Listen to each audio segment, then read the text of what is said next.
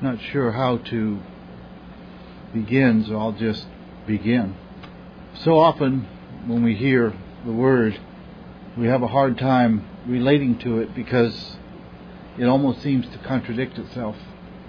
For instance, in the psalm, when the Lord turned again the captivity of Zion, we were like them that dream.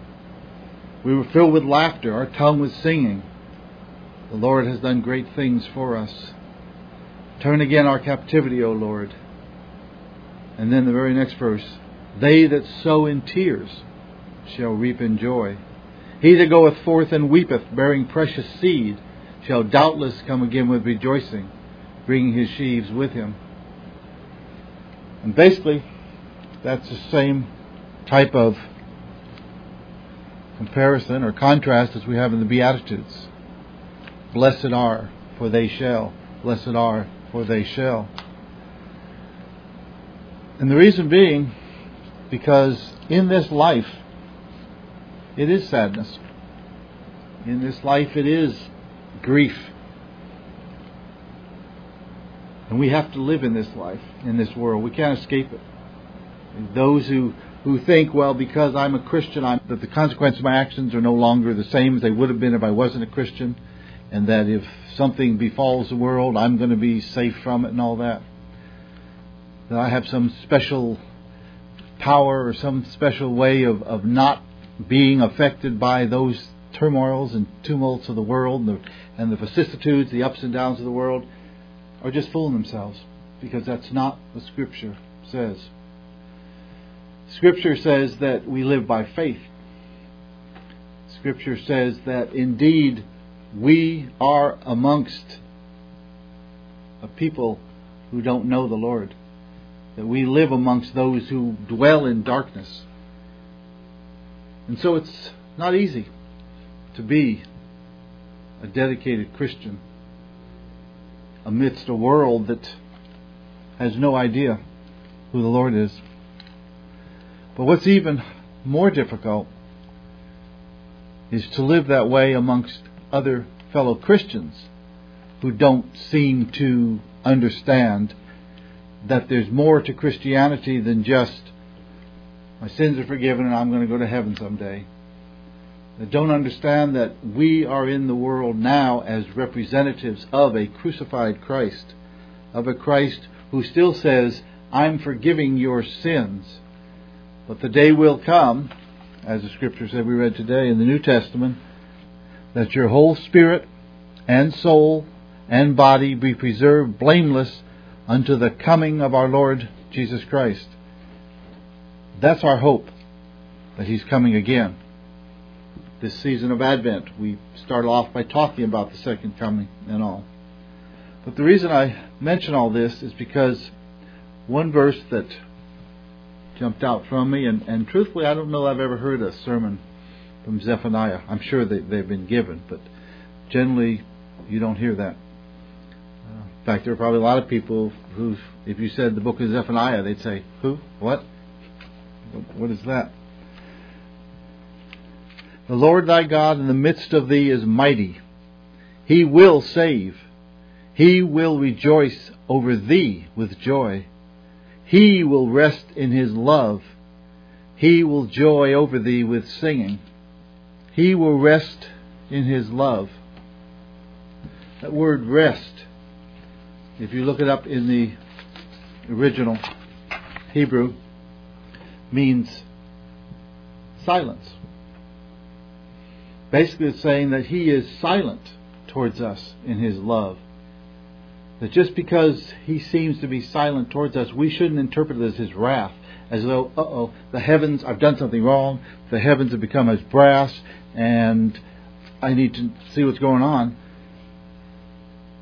His silence is love towards us. And he says, I will gather them that are sorrowful for the solemn assembly, who are of thee, to whom the reproach of it was a burden. What is the solemn assembly?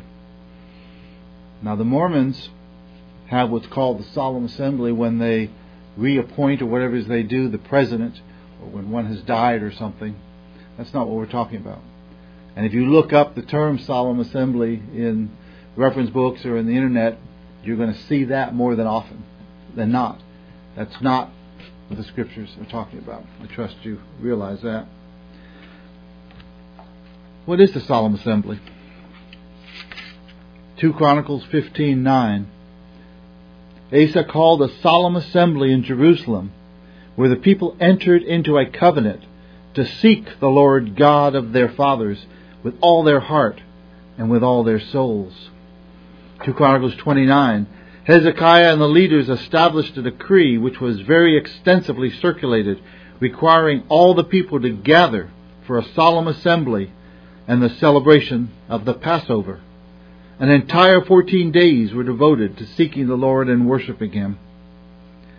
Ezra 6. Zerubbabel led the people in a solemn assembly and seven day celebration of the Passover, in which they separated themselves from the impurity of the nations and pledged themselves to seek the Lord God of Israel.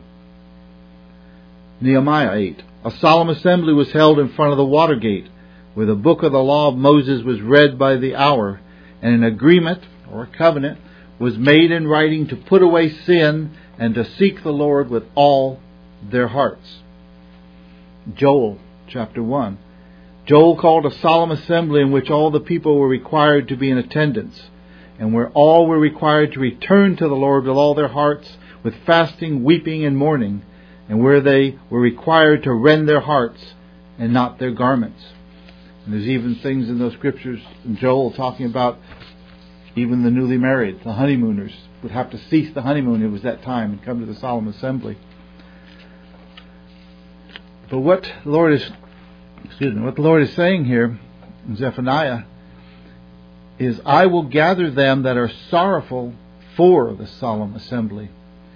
In other words, there is a remnant. There are those who have a heart's desire for the solemn assembly.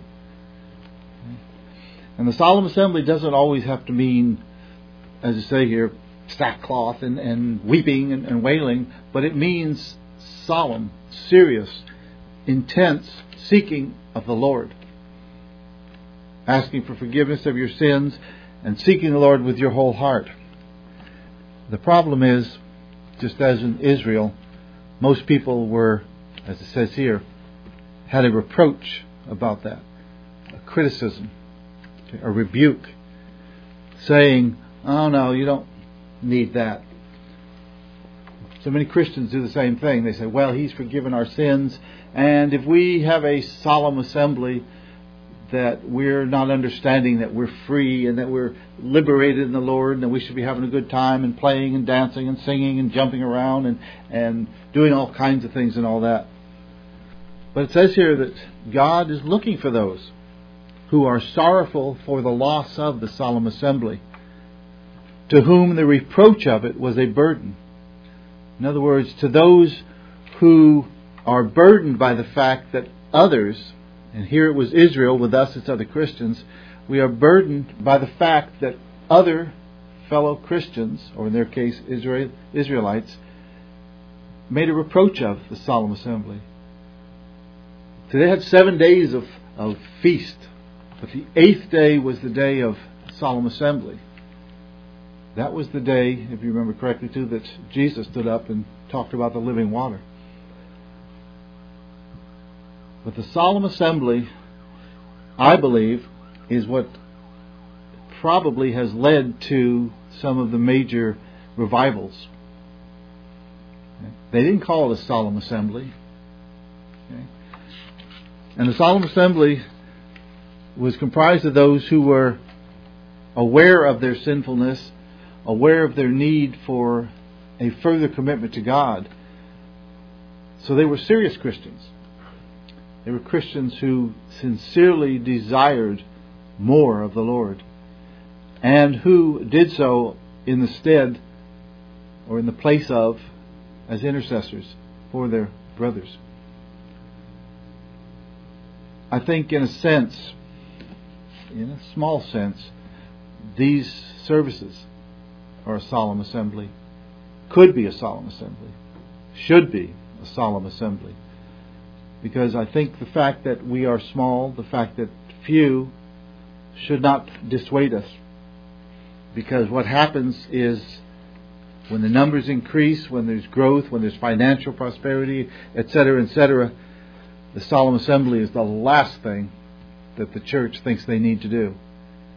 It's like the churches in the book of Revelation, thinking that they they are rich, thinking they have everything. I just mentioned that and also followed up with the last verse. At that time will I bring you again. I will save her that halteth, and gather her that was driven out. And I will give them praise and fame in every land where they've been put to shame. You see, those who seek the solemn assembly, those who seek to know God more, those who seek to fall upon their face, so to speak, before the Lord and in truth, are driven out. They have to wander. That's why we, that's why Christians are, are called sojourners, pilgrims, and travelers in this world, just as he was. So I just feel that you know, I couldn't let these scriptures pass without stressing the fact that I believe we could be, we should be, a solemn assembly. And again, I don't mean that we have to come in sackcloth and, and, and tearing and rending of clothes. In fact, Scripture says not rending the clothes, but rending your heart. In the name of the Father, and the Son, and the Holy Spirit.